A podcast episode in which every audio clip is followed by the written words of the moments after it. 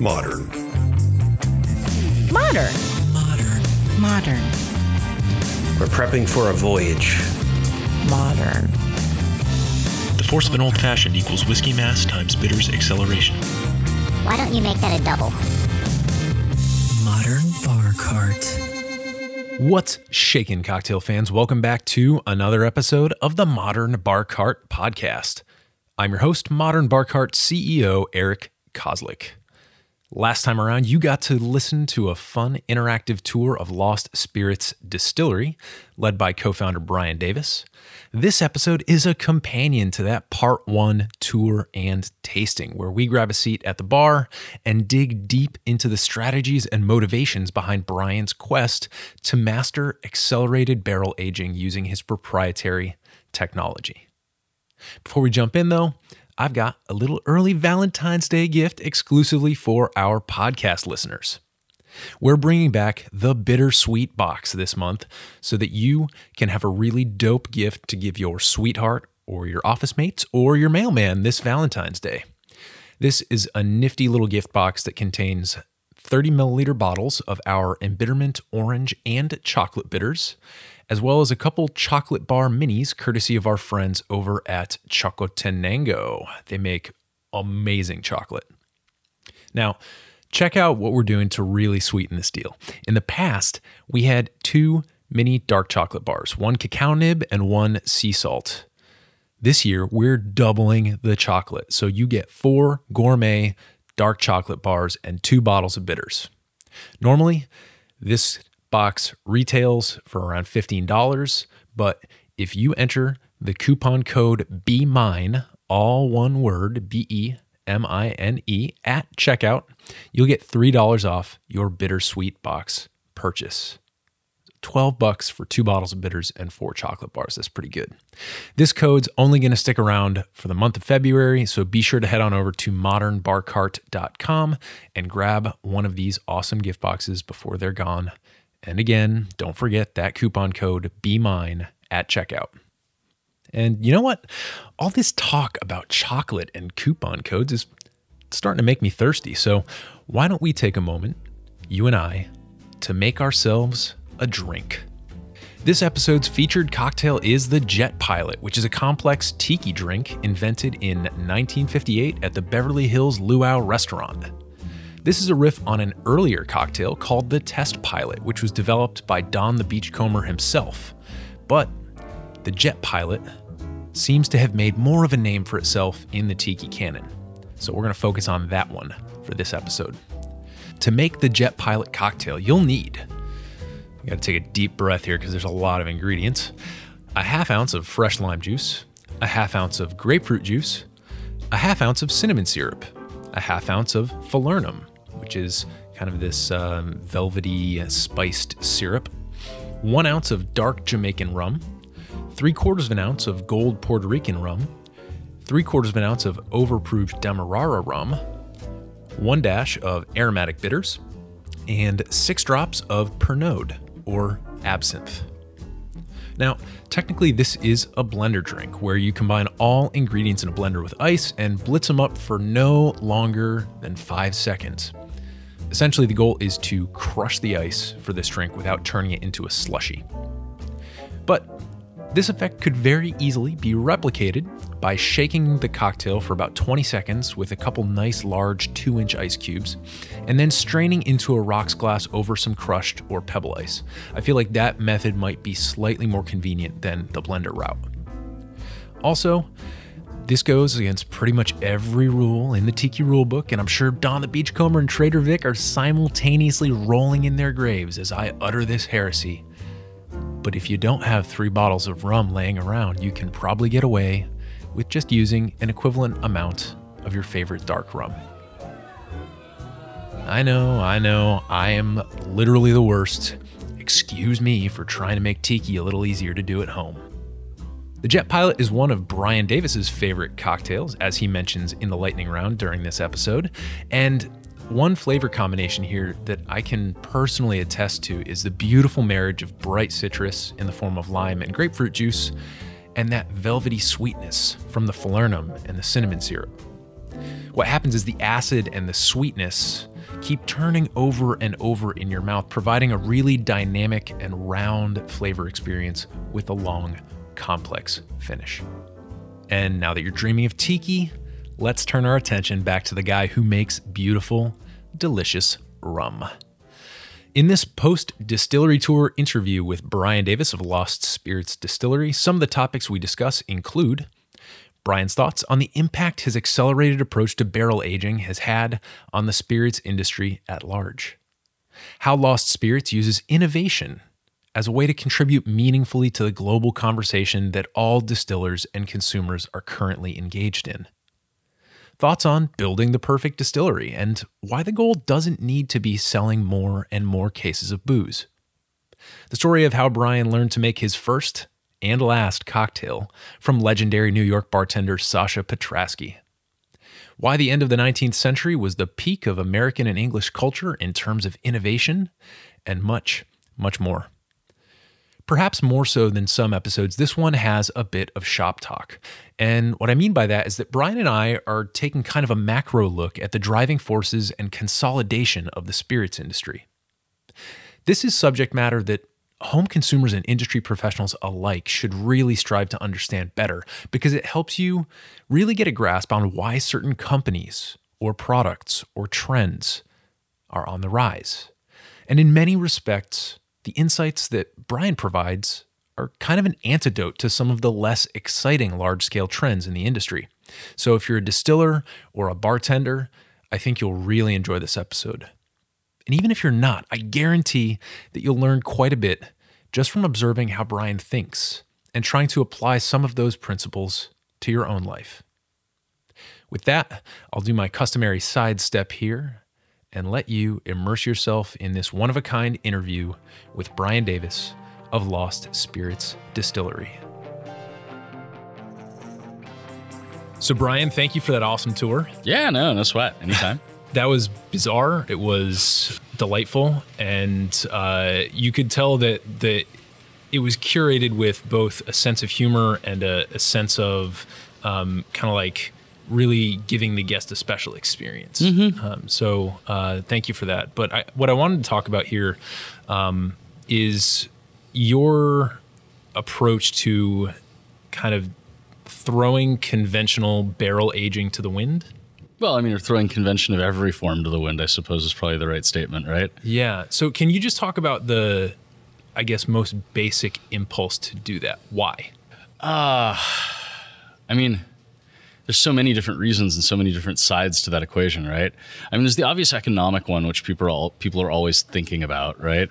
Uh, but in truth, it wasn't really developed for that purpose at all originally. It was actually developed with the idea in mind when I was using barrels in a more conventional sense of being able to try to A/B test my way to what spirit I should be putting in the barrel. Um, there's a certain point at which what we were getting out of the technology was surpassing what came from the A/B test out of, or what you were getting from the barrels. And so it became a point where it was like, wait, why am I using the barrel at all at this point? Um, and it was somewhat of a gradual progression, I think, in that sense. Uh, but yeah, I mean, as far as the aging point of view, or more importantly, the the overall strategy of throwing the convention to the wind in every sense that you can think of, is that you take something like a Laphroaig, which is already nearly perfect, right? Yeah. And then you go, okay, what are you going to do to make something that contributes to this conversation or adds value to this equation? Because you're not really going to necessarily out Laphroaig Laphroaig, right? And even if you did, what's the point? Uh, right? Because you can already go buy a 20 year old independent bottling of Laphroaig. It already exists. It's on the shelf. You know, maybe you have to do a little poking around on the internet, but you can go find whatever you want to find in that space. And so it was mostly a matter of going like, okay, what's our reason for being? Why do we get a right to exist? What are we doing that nobody's done before? What makes this interesting? And I mean, I run two very different companies with two very different personalities, right? There's there's one that's the technology licensing side of the equation, and that's serious business, right? Um, that's all about economics and math. And, and then there's the other side of the equation, which is my own distillery, where you're asking the question of, okay, how do you create meaningful value or add to a conversation or create something that nobody's ever seen before? um, that would be interesting and experiential, and experiential from a point of view of the tour, but also experiential from the point of view of what you're drinking. Because I very much think that a bottle of good booze is designed to be, you know, drank at a whiskey club, uh, where it is the entertainment, right? It's not necessarily an accompaniment to the entertainment. And so you have to make a glass of booze that's going to captivate people for 15, 20 minutes um, and be able to drive its own entertainment uh, Right. and be the center and the subject of conversation. And so, how do you make something that, that adds value to that conversation or to that equation in a way that at least my friend circle cares about? right. Right, right. Um, and I think that's probably the single biggest driving impetus was to go like, okay, you know, one of the most interesting things about distilled spirits is that as a consequence of the consolidation of the industry over the course of the last hundred years, you've really stifled research, right? Because nobody needs to compete, right? They don't. There's no the like everybody is the same company in a lot of ways that today that they were hundred years ago, and they're going to stay that way unless somebody jogs them out of it. And, and maybe they're going to stay that way anyway, but there's going to be added on new layers and new interesting things to talk about. And the bottom line to it is that you know they they haven't had a need to go do research to better understand what they're making or why they're making it or how they're making it, and so it left this giant knowledge gap. Right? If you want to fill, uh, if you want to go read about wine, uh, where there's hundreds and hundreds and hundreds, thousands of wineries that are all competing with each other neck and neck. There's more research material on wine than you can possibly imagine. You could fill this entire room, and it's a big room, um, from floor to ceiling with all of the different papers published on different aspects of wine fermentation. If you wanted to do the same thing with distilled spirits, you wouldn't be able to fill the countertop that we're in front of. right. Uh, you know, it's so a, a desert in terms of that kind of information. And so the minute I got into this, it was like, wow, this is actually like uncharted territory. That's exciting. That's interesting. Uh, you know, Yeah, and so that was kind of the accelerant that made you commit to it, right? sure. I mean, Yeah. you know, it's, at the end of the day, um, uh, the way I've often described this is that it, this whole thing really exists to keep me from getting bored. Uh, and so the, the anytime I can find something that's not boring, uh, it's like, ooh, what's this going to do? Oh, that's interesting. Oh, ooh, ooh, ooh, look at this. What if we apply that to this? You know? Yeah. And also, booze is such a fun space to do this uh, because it's so harmless, so to speak. Uh, you know, whereas if you take the exact same approach and you want to, you know, go do this with editing the genome of bacteria, uh, right? There's all these potentially like serious, dangerous downstream consequences, and all of these ethical questions that you have to go into. Right, like 28 And- days later. yeah, I mean, there's just a lot. Like you just run into a lot of very serious, not only laws and regulations, but also you know things that require ethical boards, or at least they should.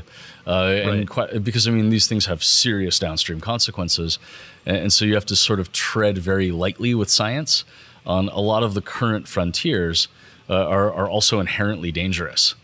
Um, and so, I mean, in, on the engineering front too, right? You want to go make self-driving cars? Welcome to the same club, right? Um, and so booze is such a fun space because basically, you know, the worst thing you're going to do is piss off a conservative, right, who thinks that booze is a religion and gets suddenly extremely disturbed that you've uh, violated their cultural norms. Uh, you know, and that's the the beginning and the end of the extent of the consequences of your actions. Right. But I do want to talk about those consequences because when I uh, listened to your TED talk and when I did some research on, on what you were doing here, the first thing that came to my mind was like, God, he's got to be pissing everybody off. Know, a lot less than you might think. is the is the short answer. I think I thought I was going to piss off a lot more people than I actually pissed off. truthfully. So first off, I should preface this with I'm under a non-disclosure agreement with virtually everyone you've ever heard of, um, eh, and including some of them that very publicly hate me. Okay. That's that's a fun twist. and uh, and so at the end of the day, you know, I mean, even if people have no interest in ever using this kind of thing, they still want to sort of like keep a sense on what we're doing and make sure that it doesn't end up being a potential threat to their monopolies. Um, and so there's one side of the business that's all about that, and then there's another side where a lot of and this is true for a lot of what I thought were going to be very, very, very conservative companies um, uh, that kind of look at it as like, okay, that's interesting. Maybe this is where our next round of innovations are going to come from, or maybe this is where uh, the industry is going to head, and it's an, a new way of thinking about it. And uh, you know, they don't necessarily want to be left behind either, and so you end up in a lot of conversations with them too. And uh, you know, I think about it very much like cooking, right? You know, if you went back to 1980, um, there were regular everyday restaurants that you went to, and then if you went to a good one, it was French. Yep. And there are a couple of different styles of French cooking. You're going to cook in one of those styles. Everything will be graded and assessed according to how it stacks up against the current top of the game in that particular style of cooking. And then along comes modernism, and all of a sudden you get modernist cooking and everything goes haywire and people start creating restaurants that are building shows out of really spectacular chemistry tricks Yep. applied to food where you get you know probably my the most extreme example i can possibly think of is the uh, uh, what do you call it uh, balloons all right where it's like here's a balloon of caramel filled with a uh, with a vaporized apple Yes. uh, and you know i'm kind of looking at it going like well why can't we do that with spirits i mean that seems like a great idea I mean, we've already managed with the Poire Williams to grow the pear in the bottle. Right, sure. and it's also really, really fun because distilled spirits, unlike cooking, um, almost all of your, not all of, half of your processes are biological fermentation based. Um, and so that creates all kinds of new interesting opportunities to go fiddling with the source code, if you will, and getting all of these different outputs. The, you know, I did a product for a, on a consulting agreement with a company that isn't around anymore a long time ago, but it was really fun, uh, where we basically made a rum using a muck pit or a dunder pit. Uh, and the dunder pit had bacteria growing in it that produced different short chain fatty acids than what shows up in any bottle of rum. Uh, and so you ended up with basically like a sort of inspired by Jamaica, wacky, weirdo set of flavors that you would never find in a bottle of booze. It actually drove bartenders crazy because they didn't know what to do with it. It like didn't work in any cocktail. Uh, you know, they taste it and go like, "Oh, this is going to be so fun," and then start making every drink, and they're just like, they are all horrible. Yeah. And I was like, "Yeah, you have to get creative with it. You have That's to great. figure out your own from zero because it's not going to match up." Yeah. Do you And think that kind of stuff's fun. do you think what you're doing is more breaking things or like breaking existing things or making new things? I think it's much more making new things. Yeah. Um, I mean, I don't really work in a sector of the industry much where we're truly transforming it in a disruptive way.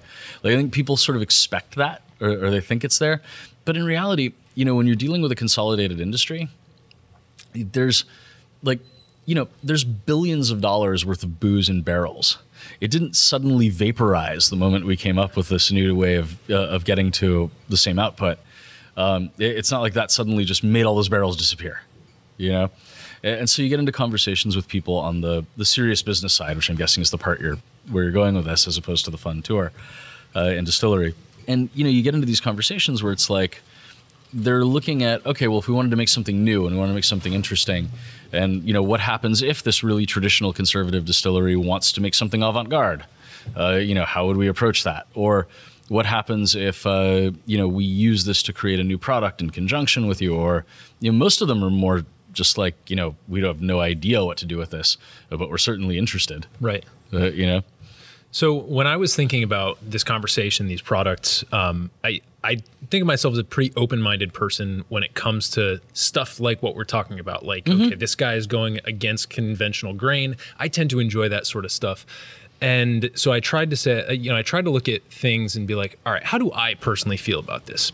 So here's Bryan, and he's taking time largely out of this equation for making these beautiful spirits and that obviously has some economic implications because we could offer a product that might have been sold for $60 a bottle for a much lower price which um, you know for a project like modern bar cart that that's really geared toward making great cocktails and spirits more available to more people that sounds like a great thing to me Sure. like from a strict like supply and demand economic side of things when it ever build a big enough factory you might be able to do it yeah you know um, so, so that part of it is, it appeals to me. But then there's the other part of me that thinks like, man, is there a difference between like if we're doing like a thought experiment, if if I were to put down a barrel, let it age for 30 years, and then you were to reverse engineer that essentially, and we were to put the two spirits in a glass side by side, is there a difference there? And part of me still likes the romance of the the process, but I don't like the price point. Yeah, I mean, I think there's an element of, uh, I mean, uh, so no matter how successful the technology I created ultimately becomes, right? Because the thing about patents is that I get to control this for a grand total of like 20 years. Yep. And then at some point it becomes public domain, and there will be companies in China making knockoffs of my equipment. God help them.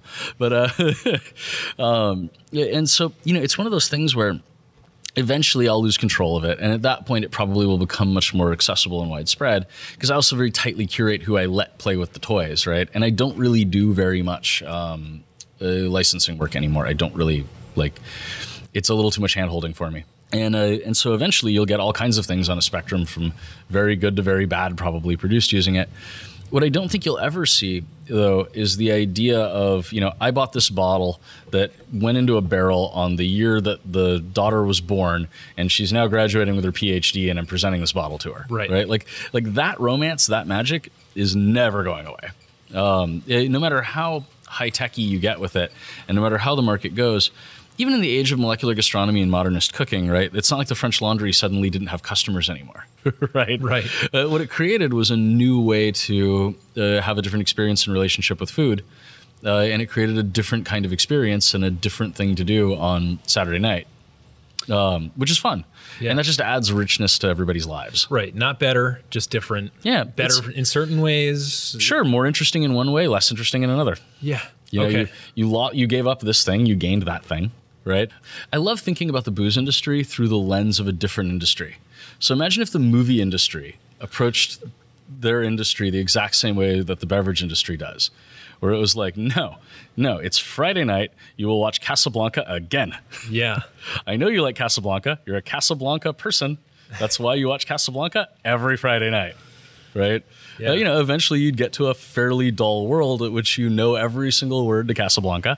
Yep. Uh, you're bored to tears with it, and you'd probably like to get something new for that Friday night, right? Um, and so the beverage industry, in a lot of ways, is like that. Uh, and you get to where, because it's so consolidated and its philosophical approach is such, that you start getting things that are like, okay, you're a Casablanca person. We've now made a new version in which all the songs are different, but it's the same movie. right? Super special mega release. We've changed the piano for a harpsichord. Ah. right. Right. Um, like, I mean, the, the changes from one release to the next are really, really subtle. And, uh, and for me, that's just a little boring.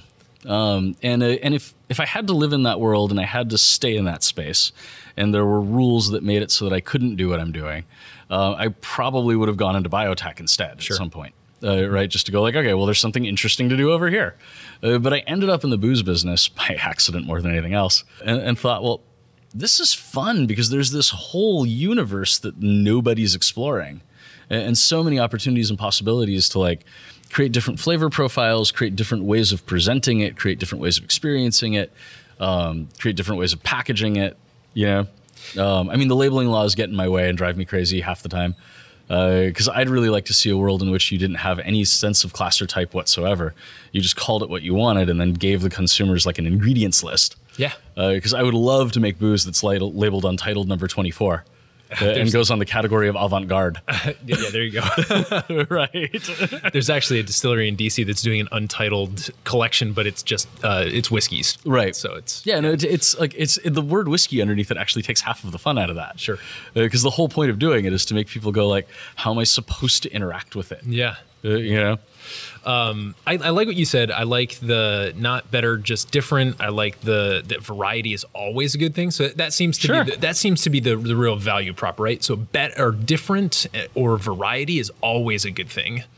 You know, it's sort of funny because on my, I don't think about my distillery um, very often in terms of terms like value proposition, right? Because we built this thing uh, at the time at which we built it. The tech business was very much on its way, uh, and we had a couple partners we're working with, and you know, all as well. Yeah. Uh, and so it was one of those things where I didn't really build this with the idea in mind of going like, okay, what's its value proposition and what kind of a business is this?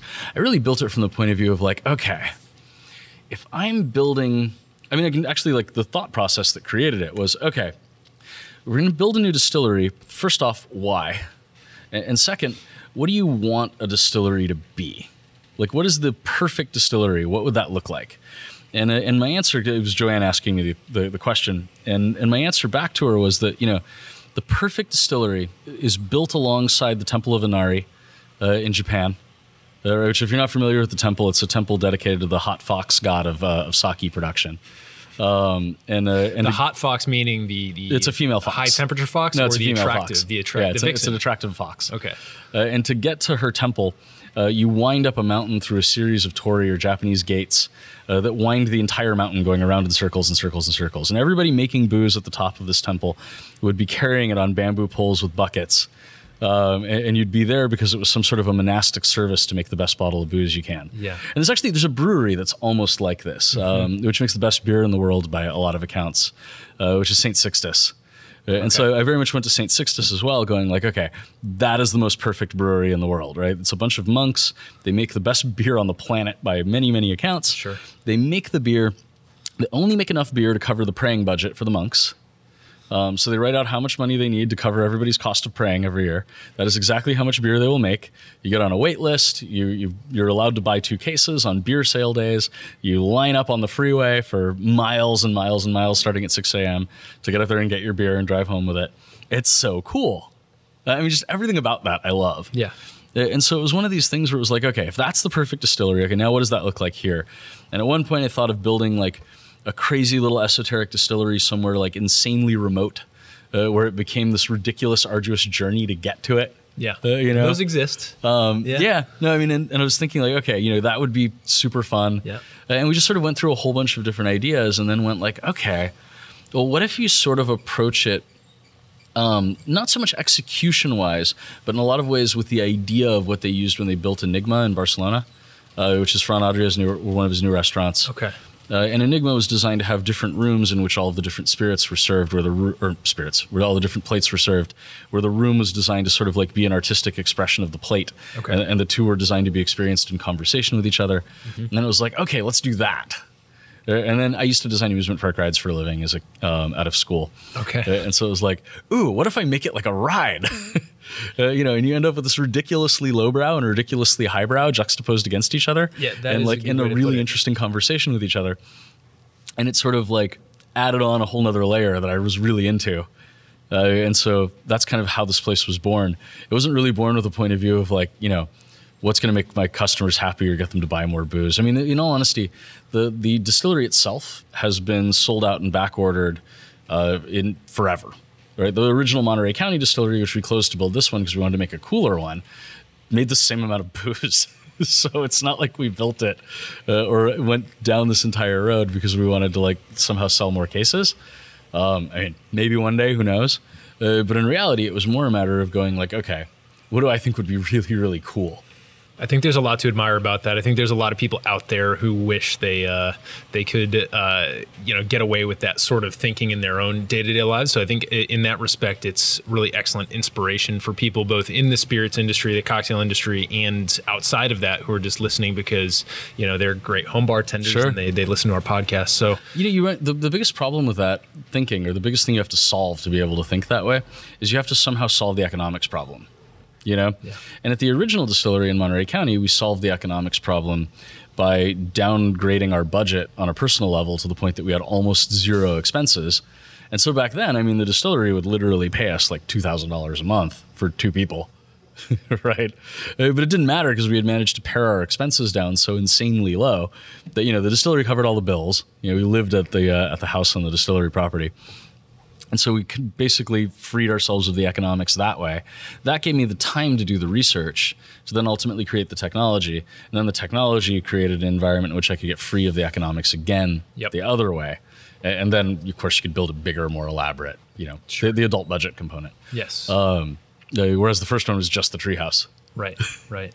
Uh, well, this is uh, certainly, you know, th- it, this is not the end. This is you can't you can't call this the culmination because literally you're you're still building stuff. Oh, we'll never here. stop. Yeah. We just keep adding more buildings. Well, this is a good neighborhood to do it in. You know, Yeah. you got plenty of space. Um, You're in one under construction at the moment. yeah. Uh, it's the new tasting room. And, uh, and we have another one under construction, which is going to be my next stop after I get done with you. Why don't you tell us really quickly? I want to do a couple lightning round questions, but why don't you tell us about these chairs that are lying around here? Oh, they're just they're for the tasting room experience. Yeah. Uh, so the idea is that you sit down in them and you get a, a glass of booze, and they hold the glass of booze, um, and then you've got a sort of aluminum holder on the other side that holds uh, uh, like stereoscopes. Uh, to let people sort of get an immersive experience out of it, and then it's ultimately going to be full of holograms and all kinds of other cool things. So Yeah. it's really fun. Yeah, so we go from the the creepy talking birds to uh, to a, a, hol- a hologram experience. Yeah, this room may be creepier. in, in a good way. Fantastic. Well, hopefully, uh, a year down the road, somebody uh, in the neighborhood who finds this podcast can come down and uh, give us a little update on the, the hologram experience. Um, but can we do a couple quick lightning round questions? yeah, sure. Uh, so this is a spirits related episode, but we're a cocktail podcast. So, uh, do you have a favorite cocktail? And, and uh, if not, what's something you've been more recently obsessed with? I don't know that I have a favorite. I mean, it changes over time, I right? wouldn't expect you to. Um, I, mean, I, really could, I wouldn't. could probably my my handful of favorites uh, on the rum side.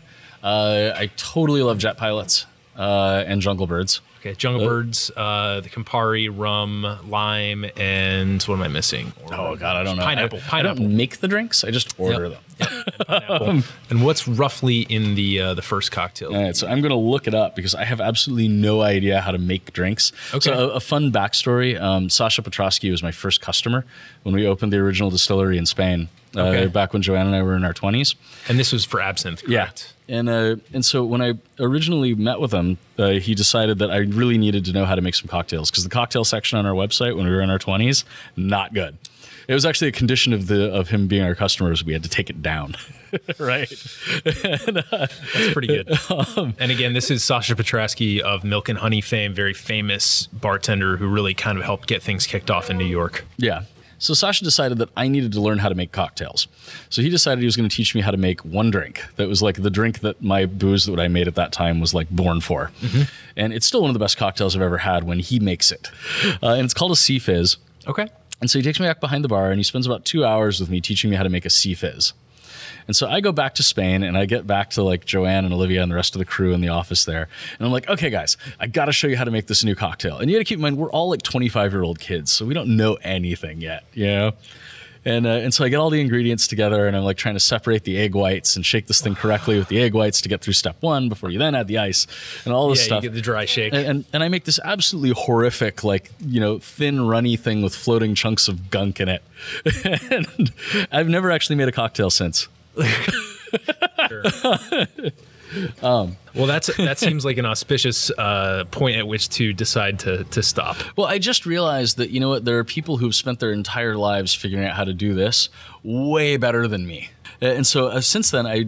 Generally, I'm a consumer of cocktails, if not a maker of cocktails. Sure, sure. Uh, but yeah, okay. So, how do you make a jungle bird? Uh, So the Jungle. Bird, I can tell you the Jungle Bird. Or no, it was a jet pilot. It's a jet pilot. So the Jungle Bird is uh, rum, Campari, lime juice, and pineapple. I believe there may be one other like esoteric ingredient in there. There might be a, a half a half an ounce of simple or something, but um, I don't think so with the pineapple juice and the Campari. All right, so a jet pilot is a half ounce of lime juice, a half ounce of grapefruit juice, a half ounce of cinnamon syrup, a half ounce of falernum, an ounce of dark rum, uh, three quarters ounce Puerto Rican rum, three quarters ounce overproof Demerara, and a dash of Angostura bitters. Nice. Okay, so just like another one of those like classic hard hitting. That thing's amazing. Yeah. I mean, I always order them with my own stuff, so I also like the name a lost jet pilot, and I also like a lost jungle bird. Oh, that's, that's pretty sweet. That's pretty sweet. Right there.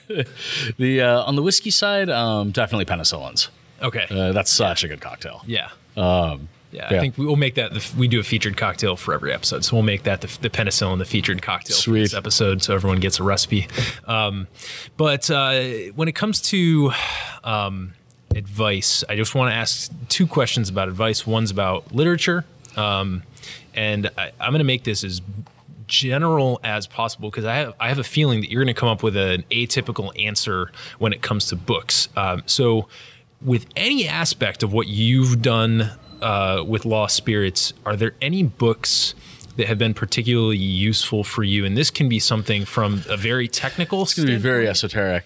Oh, you mean from like an inspirational, like a motivational point of view? and anything, anything. Yeah, you're gonna get two different answers from two different sides of the personality, right? yeah. Um, so I love old 19th century, uh, like end of 19th century literature, uh, because I think that was the moment at which, at least in American and, and English culture, uh, which is where our languages books come from, um, uh, we were at our peak in, in in many ways. I mean, there were certainly lots and lots of things wrong with our society at that time, but we had we had a, a certain drive to innovate in our culture and society at that moment that I would love to see us get back to.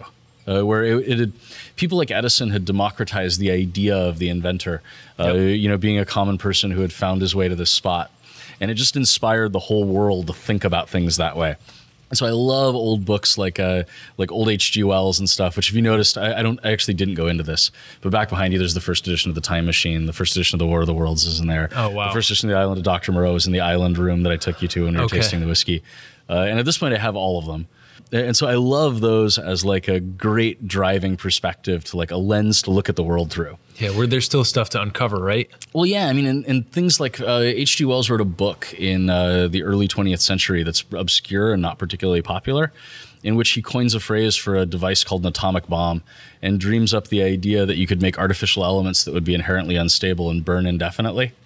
And he literally like dreamt up the idea that would motivate the physicists to go invent the technology to explore whether or not you could actually make an artificial, uh, you know, uh, element. And if you if it would be inherently unstable, and then you know all of a sudden, whammo, you get you know both the blessing and curse of nuclear power and nuclear Sure. war, right? Right. Uh, and so that kind of thinking, that moment, uh, to me is where the the most exciting period, uh, maybe in in our recent history. Uh, and so I love going to those books from that time period to get into their head and into their lens, and use that lens to go look around. Yeah. The uh, on the technical side, um, there aren't books that will walk people through like booze chemistry and that kind of thing uh, reliably. Uh, I mean, there are books that get pieces right here and pieces right there, and pieces wrong on more often than not. Uh, and so for that stuff, you really have to actually compile your own reading list of papers, uh, and then you know compare and contrast them against each other, and then run experiments to confirm or verify ideas. Uh, and it's it's not structured and formulaic uh, in a way that you can go pick up a book all about it. Right. Are there any sources who are publishing stuff that is of any quality on that front? Is, is there like online Yeah, forums? well, not online forums. Um, I mean, so so for any of like the really good technical juicy bits, you generally go to PubMed.com, um, uh, which is where all the scientific papers get cataloged and organized. It's it's sort of like Google for science. Um, there's also Google Scholar, which was Google's attempt to not let PubMed own that space, but I think PubMed does a better job of it. But you're never going to get anything but a bite-sized piece, right? Because an entire paper will be about um, short-chain fatty acid byproducts of one's particular bacteria strain Yep. right? So you're going to get one one hundredth of the meal uh, in a little bite-sized piece there, and then you're going to find somewhere else where you can get another one hundredth of a meal, and another somewhere else you can go get another one hundredth. And if you read enough of them and you compile enough of that material, you can sort of start to navigate your way through it. And it still has holes and gaps and where you're where you're on your own. Sure. Um, quite a few of them actually. Yeah. Uh, but that's that's really the only way to tackle that aspect. Um, unfortunately. Or just hit you up, sign a uh, sign a bunch of crazy paperwork, get get a hold of uh, some of your technology, and go to town. Yeah, no, I mean we do that occasionally. So, last question would be um, Do you have any advice uh, for somebody who is maybe a more established home bartender? Let's say this person's been making cocktails, enjoying spirits. They know the major categories, they know the distinction between uh, you know single malt and the blended malt scotch for example Sure.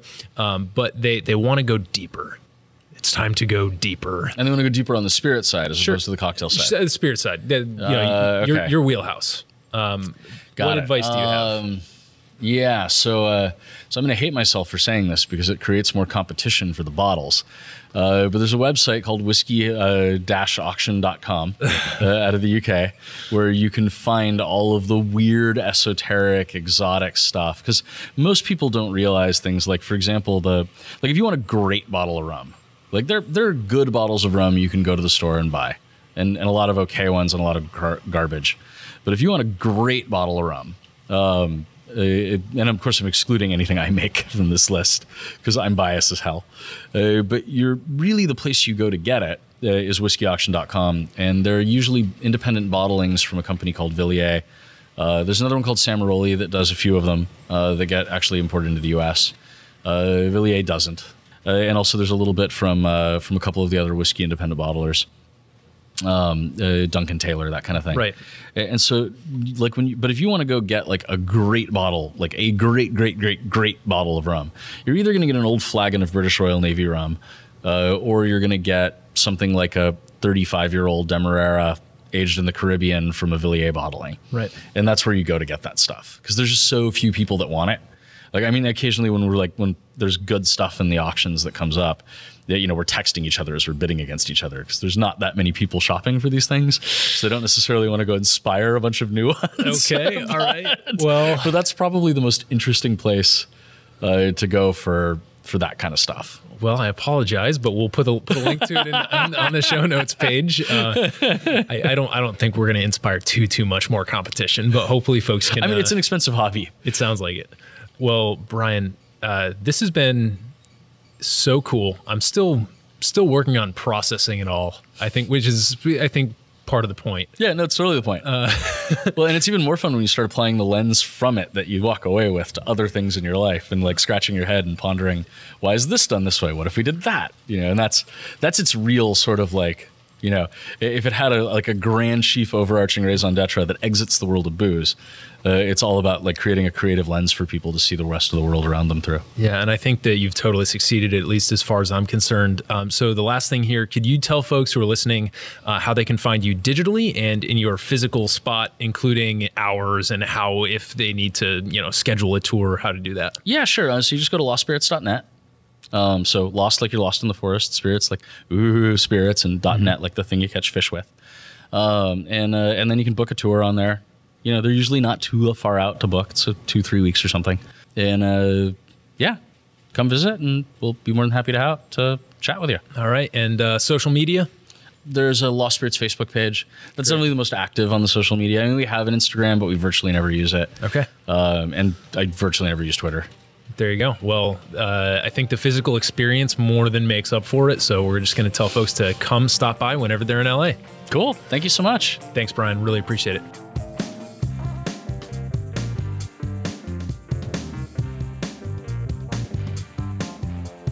Hey, everybody, thanks for listening. If you enjoyed this episode, there's two big things you can do for us here at Modern Bar Cart. One would be to tell your friends and family if you think they'd enjoy listening to us talk about cocktails. And if they don't download podcasts, they can always stream our episodes on their desktop directly from the show notes page at modernbarcart.com. The other thing you can do to help would be to head on over to iTunes or wherever you download your podcasts and leave us a review. Five stars are great, but we're more interested in your feedback. And the beauty is, the more reviews we have, the easier it will be for other folks out there to learn about our show. We're trying to start a cocktail revolution here, and by spreading the word, you're helping us fight the good fight. You can always reach us by emailing podcast at modernbarcart.com if you're looking for cocktail or bartending advice, or if you're a pro who would like to pull up a mic and be interviewed for all to hear. Also, definitely follow us on Instagram and Facebook at Modern Bar Cart for cocktail porn, recipes, and entertaining tips. And keep an eye out for new product releases and special offers, which are happening all the time. We love our listeners and we really enjoy giving you exclusive discounts and sneak peeks at our latest and greatest cocktail projects. This episode may be over, but for you, the mixological fun and adventures are just beginning. So remember, folks, drink responsibly and experiment boldly. This episode was made possible with editing and production assistance by Samantha Reed. Thoughts on innovation and accelerated barrel aging, courtesy of Bryan Davis, and a little bit of interview magic by yours truly. This has been a Modern Bar Cart production, copyright 2019.